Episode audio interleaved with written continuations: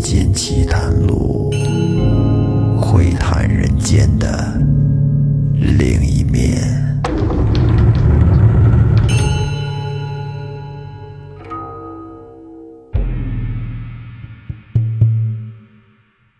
各位听众朋友，大家好，欢迎收听新的一期《民间怪谈录》，我是老岳。我是雷子，哎哎，今天雷哥来了， 我俩这是刚才刚录完了《大话金瓶梅》，嗯这时候还剩下点时间，就一块儿再怼一期，嗯啊，怼一期《民间怪谈录》。这正好呢，今天下午有一个金瓶梅那边的听众朋友，群里的一朋友，嗯，叫网名 X Y 啊，联系我说他那儿有两个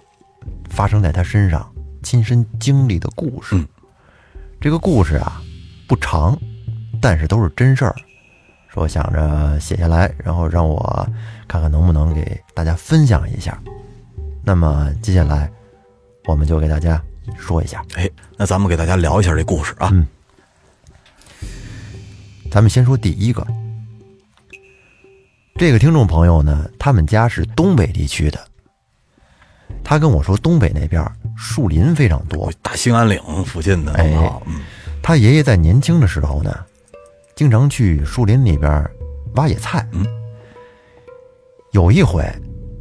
就在树林里边儿正走呢，就看见远处啊有一个什么东西好像在动，然后他爷爷就走上前去看了一眼，结果发现是一个腿受伤的黄鼠狼。哦，然后呢，他爷爷就把这黄鼠狼给带回了家，给它包扎了一下，嗯让它止血。嗯等把伤口包扎完之后，这是养了几天，后来呢，这黄鼠狼自己就好了，嗯，然后也不知道什么时候就跑出去了，也没回来过。后来又过了很多年，他爸爸出生了，他爸爸那会儿也就六七岁的样子。当时他们东北农村的家里边儿过得比较困难，不富裕，嗯哎，有时候连饭都吃不饱。这有一天，就看着这灶台边的这米缸里边也没多少米了，家里边是一筹莫展，因为正好是冬天嘛，嗯在东北啊，天黑的早，大家睡得也早也。没得干。哎，啊，他爷爷这一睡着，可就做了一个梦，哟，就梦见了年轻时候救过的那只黄鼠狼。那黄鼠狼在梦里边儿就对他说：“说今天晚上半夜十二点，谁也别出来，尤其是别到灶台这儿，而且尤其是小孩儿，可千万看好了。”也没说为什么。紧接着他爷爷就醒了，嗯醒了之后，就把大伙儿都叫起来，跟大家说了这件事儿。当然了，这是宁可信其有，不可信其无啊。这听众他爸爸当年岁数还小，听见了这个事儿，觉得很兴奋，小孩儿嘛，觉得什么都新鲜，哎，也没睡着觉。其实全家人也都没睡着，他爷爷奶奶呢，更是非常的紧张，同时还有点恐惧。嗯，这是好不容易挨到了十二点，大家真是连大气儿都不敢出一口。到了十二点半，就听着好像屋子里边还真有动静，听着是那种悉悉嗦嗦的声音，又好像是有人在米缸里放米的声音。哎呦，然后这种声音持续了一会儿，就又没动静了。大家也不敢过去看呀。后来就这么过了一宿。结果到了第二天早上，大家到了厨房，打开那米缸一看，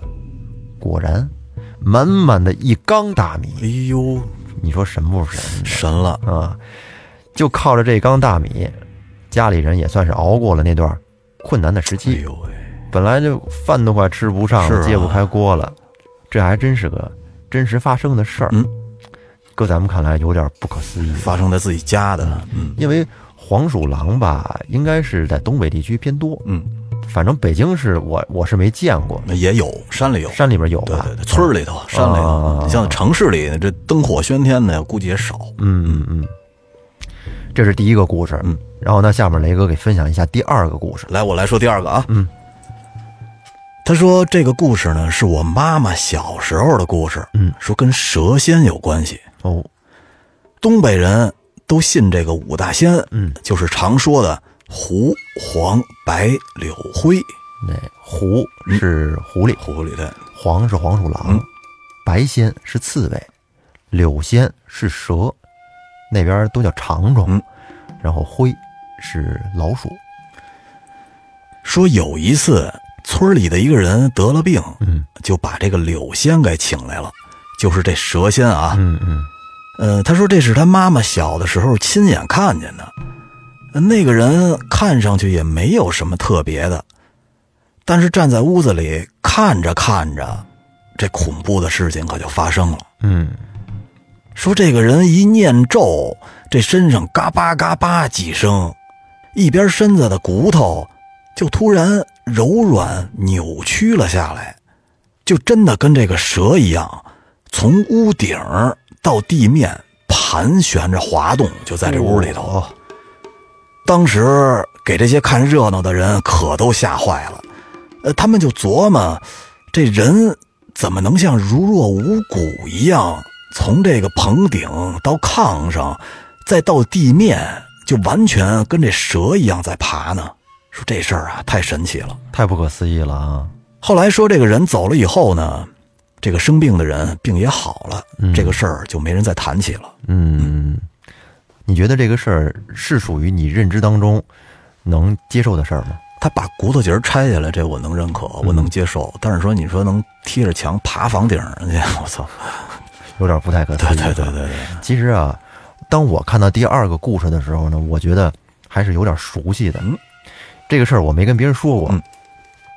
就是在今年过年的时候，我回家，正好赶上我二姨奶奶家的一个表叔来我们家串门儿。嗯然后呢，我们一块儿在客厅，我那表叔、我爸还有我，我们在客厅里一块儿聊天儿，就说起了这个关于就这些神鬼啊，就嗯这嗯这乱七八糟的事儿。后来我爸就说，说以前就是他姥姥，就是我的老姥姥嗯，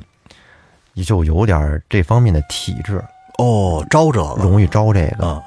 因为就是我这个老姥姥，我有印象，当时我小时候经常跟我妹妹啊，跟我跟我弟他们在我奶奶家玩儿。嗯当时我是上小学三四年级吧，我老姥姥呢那会儿生病了，她总是躺在床上。在我印象当中，我老姥姥是一个特别会讲故事的人，啊尤其是会讲这种民间怪谈故事。啊啊啊啊虽然我现在都忘了，啊但是他绝对是给我讲了好多好多的这种，就就是依稀还能想起来一点那个过程经历啊。对对对，啊我能想起他给我讲故事那个样子。啊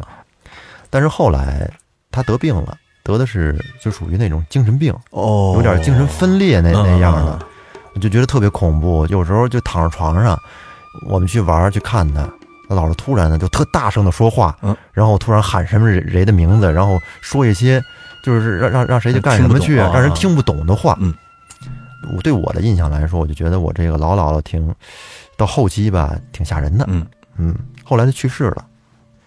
据我爸说，他们小时候见我老姥姥，那才叫吓人，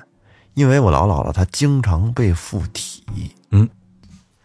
她是一个很瘦弱、很瘦小的一个老太太，但是，一旦被附体上了那劲儿之后，两个手，一个手能拎起一个大水桶，装满水的大水桶，一手拎一个，多大的劲！而且吃东西，就那大馒头，康康康一顿吃好些。要是正常情况下，那水桶它是拎不动的，并且馒头也吃不了这么多。然后去我们家聊天儿这表叔，表叔他妈妈是我二姨奶奶，也就是我老姥姥的二闺女。嗯当时就说呀，他们都知道，就是我们家有一个保家仙，保家仙呢是一个蛇仙。哦我还真不懂这个。这个蛇仙最开始是跟着我老姥姥，后来我老姥姥去世以后，他就到了我二姨奶奶家这儿，嗯，跟着我二姨奶奶。我二姨奶奶是一个，嗯，特别慈祥，而且就人特好，嗯嗯嗯个儿不高嗯，微胖，特别善良的一个人，但是我表叔说，他也遗传了我姥姥的这种灵异体质、哦，敏感体质嗯，经常会被上身，而且一上身之后，就感觉这个人啊，就跟变了一嗯样。我跟你说几个不可思议的什么程度啊？有的时候忽然，你比方说吃着吃着饭，这人咔一下子，说话的声都变了。我出了一种去就跟出了一种男人的声音，啊嗓子挺粗，啊！而且就看的眼神，眼神跟平时完全不一样，我这鸡皮疙瘩都出来了。能感觉到他那个眼神就是往外唰一下，啊啊啊放出了一股金光，啊完全就不是他平时的那种眼神，就是另一个人，嗯而且说的话完全不符合我二姨奶奶这个人，包括她平时接触的这些东西，跟她超性格超出不一了样超出了认知。嗯有一次，这个人上身之后就说，他是一个蛇仙，他是一条蛇，嗯，他已经修炼了有好几百年了。他是一条大长虫，在一个树洞里边待着，哦，盘着，嗯，它有多大呢？这个蛇直径啊，就是粗度吧，就好像一个大水桶一样粗。嚯，好家伙，我以为就碗口就了不得了呢。而且他说，他姓常，嗯，叫常三明，有名字。哎呀，有点意思。还有呢，我二姨奶奶呀，她她没有什么文化，嗯，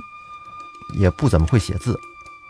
但是一上身的时候，就拿那毛笔写那蝇头小楷，我操，牛逼极了我！去，方方正正的蝇头小楷写的倍儿棒。这这没法解释了，这事他儿啊本来是不会写的，一旦要是说这个呃这个蛇仙走了之后呢，也也还是正常了也就也啊还是正常的。但是上身的时候他就能写出蝇头小楷来。对，我去，这个而且上身之后呢，还能预测很多事情。就是当时，嗯，他跟我姨爷爷还没结婚的时候，住在我姥姥的家嘛，啊老宅子里，嗯，老宅子里，那会儿动不动就上山了。上山之后呢，他就能说出来，就说我二爷爷，他待会儿要过来，就预测到了，预测是吧啊，说他待会儿要过来。因为那会儿也没有电话，嗯也没有手机，都不知道谁能上家也来，不能共享位置。对哎就是他待会儿要上家来。而且他更神的是，还能说他现在已经走到什么位置了，而且还跟那边上撒了泡尿， 我去，全知道。结果不出所料，过了一会儿，我二爷爷就进家门了。这未卜先知啊，真是是，嗯，所以说这种东西吧，也没有坏处，嗯它也不是说是来害人哎不的，准对，对，它只是说嗯保家仙嘛，嗯就跟跟着你们家很长时间了。过年我得到的就是这些消息，嗨，其实很多解释不了的东西，不代表它不存在。是的，嗯嗯，行吧，那今天这个听众这故事也也分享完了。嗯，三个小故事相算当等于于是三个小故事，嗯，今天也是正好雷哥在这儿啊，我像这故事要要是我一个人的话，我还真不好讲。是一个人别讲了，那行吧，感谢大家今天的收听，好，哎咱们下期再见，拜拜拜。拜